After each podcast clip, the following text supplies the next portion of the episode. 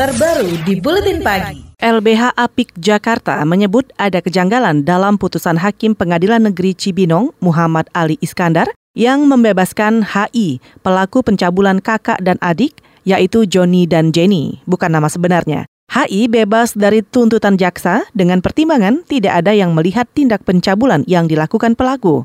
Kuasa hukum korban yang juga koordinator Divisi Pelayanan Hukum LBH Apik Jakarta, Uli Pangaribuan menilai Seharusnya tidak ada alasan bagi hakim membebaskan pelaku, apalagi pelaku mengakui perbuatannya. Selain itu, keterangan korban juga diperkuat bukti visum. Sehingga nggak ada alasan sebenarnya buat hakim untuk membebaskan pelaku tadi. Nggak ada alasan sama sekali. Kalau dia kata dia bilang dalam pertimbangannya itu adalah tidak ada saksi yang melihat, ya nggak mungkin lah kasus perkosaan ada yang melihat.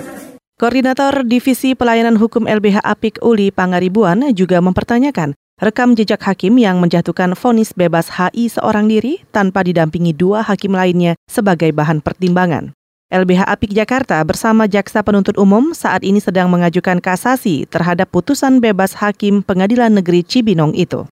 Ketika dihubungi kabar, saudara keluarga dari Joni dan Jenny juga belum mau memberikan keterangan terkait keputusan bebas pelaku kekerasan seksual terhadap putra-putri mereka.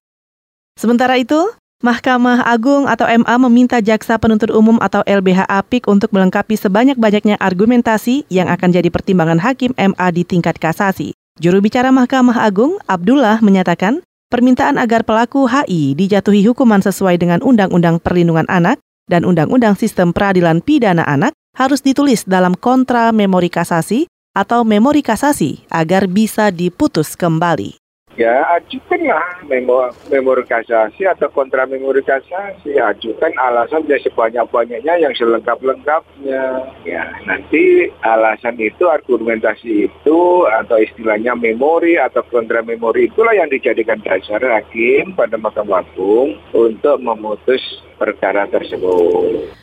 Juru bicara Mahkamah Agung Abdullah mengingatkan agar pengajuan kasasi selaras dengan apa yang dikehendaki oleh korban atau LBH Apik selaku kuasa hukum.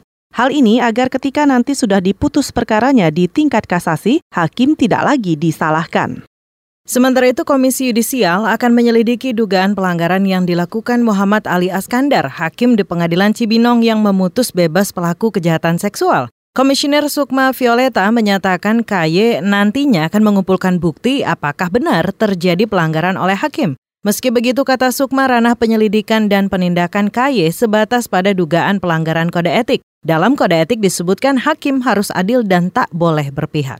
Nanti kami akan turunkan staf yang terkait dengan investigasi dan nanti selanjutnya ditangani dengan pola yang ada di dalam unit pengawasan hakim di Komisi Judisial dan berdasarkan ketentuan atau semacam prosedur beracara dalam peraturan Komisi Judisial tentang penanganan laporan masyarakat. Nanti ya dari situ akan kita lihat apakah fakta-faktanya menunjukkan terjadi pelanggaran kode etik atau tidak. Komisioner KY Sukma Violeta menambahkan jika terbukti melanggar kode etik, KY akan merekomendasikan sanksi kepada hakim di pengadilan negeri Cibinong itu. KBR, inspiratif, terpercaya.